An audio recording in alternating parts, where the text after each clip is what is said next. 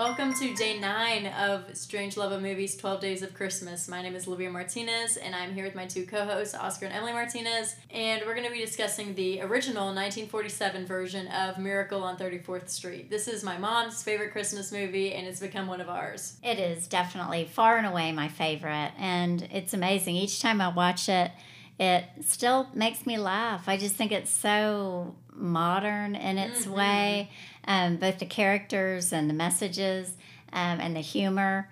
And it's it just it it's sweet and it's has a, a good serious Christmas message, but done in such a clever original way. And picking up on the modern theme, one of the reasons it's so modern, it starts off with a bang with a strong female character played by Maureen O'Hara, a big star back in the day uh, she's organizing the Macy's Thanksgiving Day Parade. And one of the reasons she looks so flustered is they actually shot this back in the time when they didn't do things like this at the parade. So they only had one chance to get certain shots with Santa Claus and the floats and things like that. So it was a it, once it starts and and again getting back to we mentioned this several times during these 12 days. The length of the movie it's a perfect length. It's like 90 minutes. Yeah. An hour and a half. It doesn't drag at all. There's no filler in it at all. And we watched the black and white version, but there's also a colored version that is kind of jarring since we're so used to the black and white version. But don't let the black and white scare you because, yeah, this is a super modern film. I mean, it's an independent single mother, and the daughter is played by Natalie Wood, and she is such a cutie. She's one of the most recognizable stars of old Hollywood, and she started at such a young age, and she's already great. she already movie. has star power, she and really she does. went on to make Rebel Without a Cause and listen to that episode, West Side Story, and so many other famous movies as a teenager and adult.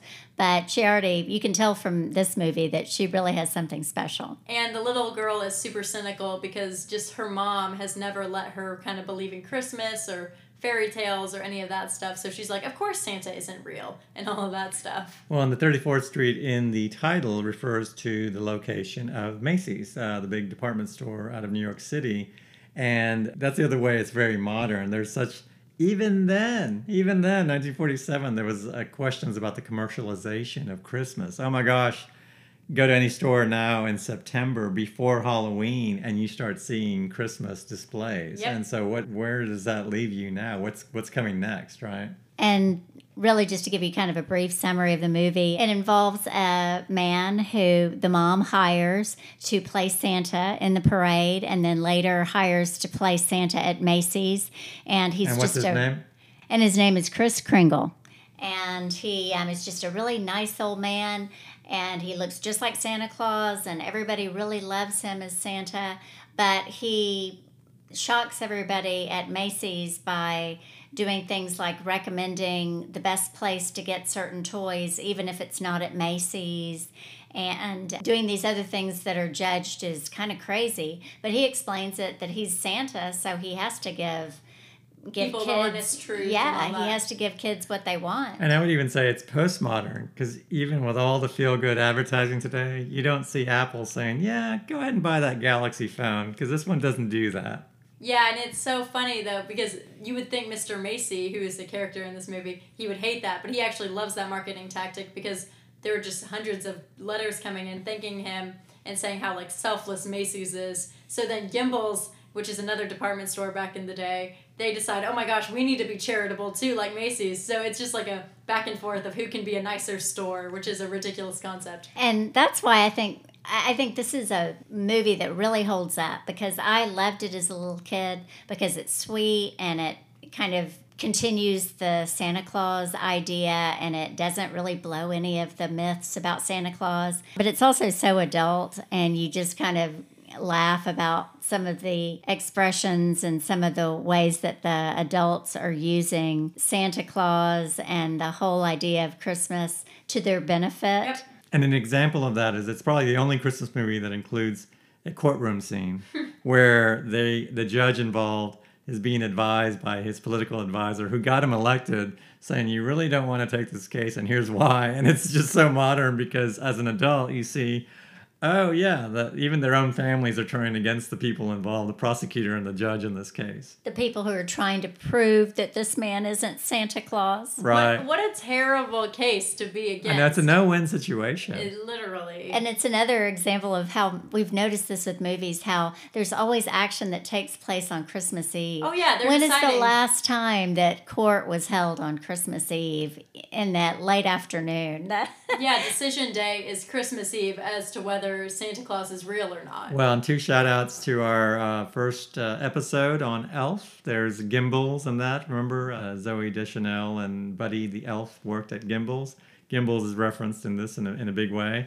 But also, we mentioned in Elf that there wasn't a villain.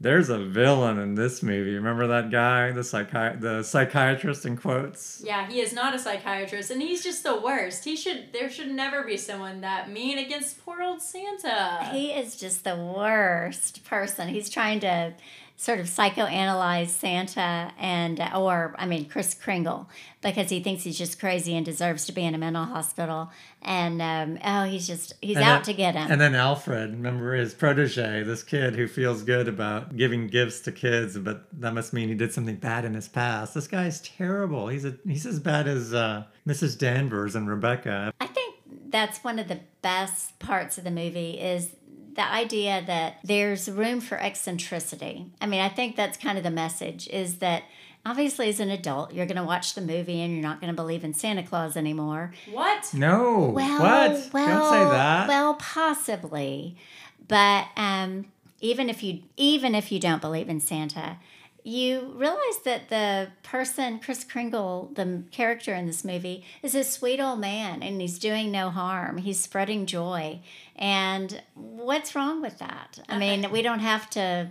We can kind of celebrate eccentricity sometimes, and um, I, I- I think it just kind of again that's another modern take where just because somebody's different doesn't mean they're crazy. Not at all. And what I'm about to say is kind of crazy, but it shouldn't be looked at as crazy. But in our, you know, our eyes now, the little girl hanging out with the single man all the time before the mother had even met him, a little weird. That is a little strange. I know the way the mom doesn't see any problem at all with this single man in another apartment taking her daughter over there, and Or taking her to the zoo. but or- maybe maybe that's the problem is with us. I mean, we're so nowadays we're just so nervous about. We've Everything. heard so many terrible stories about things happening that um, we can't watch a scene like that and not kind of raise our eyebrows. Exactly. And then later, the older gentleman is in her bedroom. Remember, she said the mom says goodnight to her, and Oh, then yeah. he appeared. I almost thought, oh, Out maybe he's an imagination thing because he, he just appeared materialized out of nowhere in her bedroom. Yeah, Santa Claus is just in her bedroom, which should not be creepy at all. No. And it's not in this movie at all, but just through our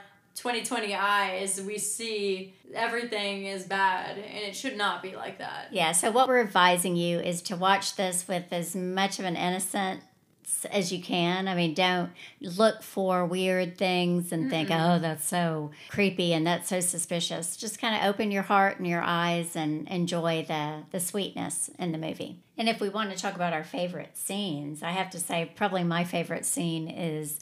Um, in the courtroom, and for those of you who haven't seen it, I hope I'm not spoiling anything. But You are, so turn off this podcast if you haven't seen it. Swaddle already. that baby.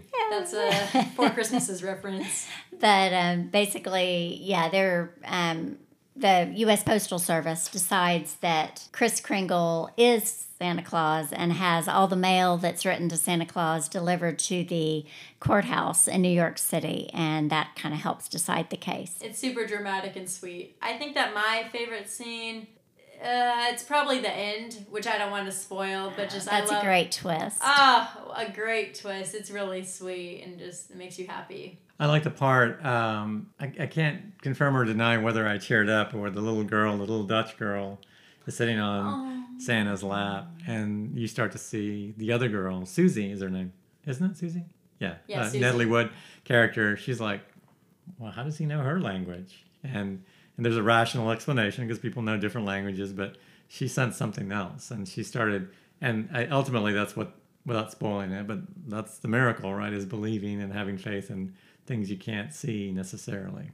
Yeah, and mom made a good point. Like Dutch is kind of a not very common language in America, so for him to know it, it was just super sweet and made the little Dutch girl light up. Oh, so cute. I know it was good. It was good, and it's also a reminder that people have always been stressed out. So if you feel stressed out, back in the '40s, I mean, they just got out, out of a war, and you know who knows what was coming up. I mean, it, it was just interesting seeing how refreshing it must have been for people to see this this film, you know. And it came out in June. Isn't that an interesting reason? In, interesting, right? I wonder why. Yeah, I think the idea was they wanted people to think about Christmas all year round, kind of thing. Which is interesting, you know. I don't know. I think most movies usually start on Thanksgiving, right? Yeah, that wouldn't be my marketing strategy, but okay. But that may explain why it seemed like it was a kind of a bigger budget movie, had bigger stars than the usual Christmas movie of the time, and actually won some Oscars, right? Yeah, this may be the only Christmas movie we review that has won Academy Awards. Do you think? I think you might be right, and I think it was one of them was for a screenplay, right? Yeah, it won three. It won for Best Story, which is not really a category anymore. Best Supporting Actor, Edmund Gwenn, and he he's the one who played Santa. Yeah, he was and great. And then Best Adapted Screenplay. Yeah, it was really well done. It was very original story for sure. Yeah, that's really cool to have a Christmas movie win Academy Awards. I don't think Christmas Chronicles 2 is going to be doing that this year. But it's a reminder, too, it's a different time, and everyone's so dressed up. They're having dinner, and the guy's wearing a tie, and she's wearing a dress. Very formal. And in fact, the only time the guy's not in a tie is when he's in really nice pajamas, you know? Yeah.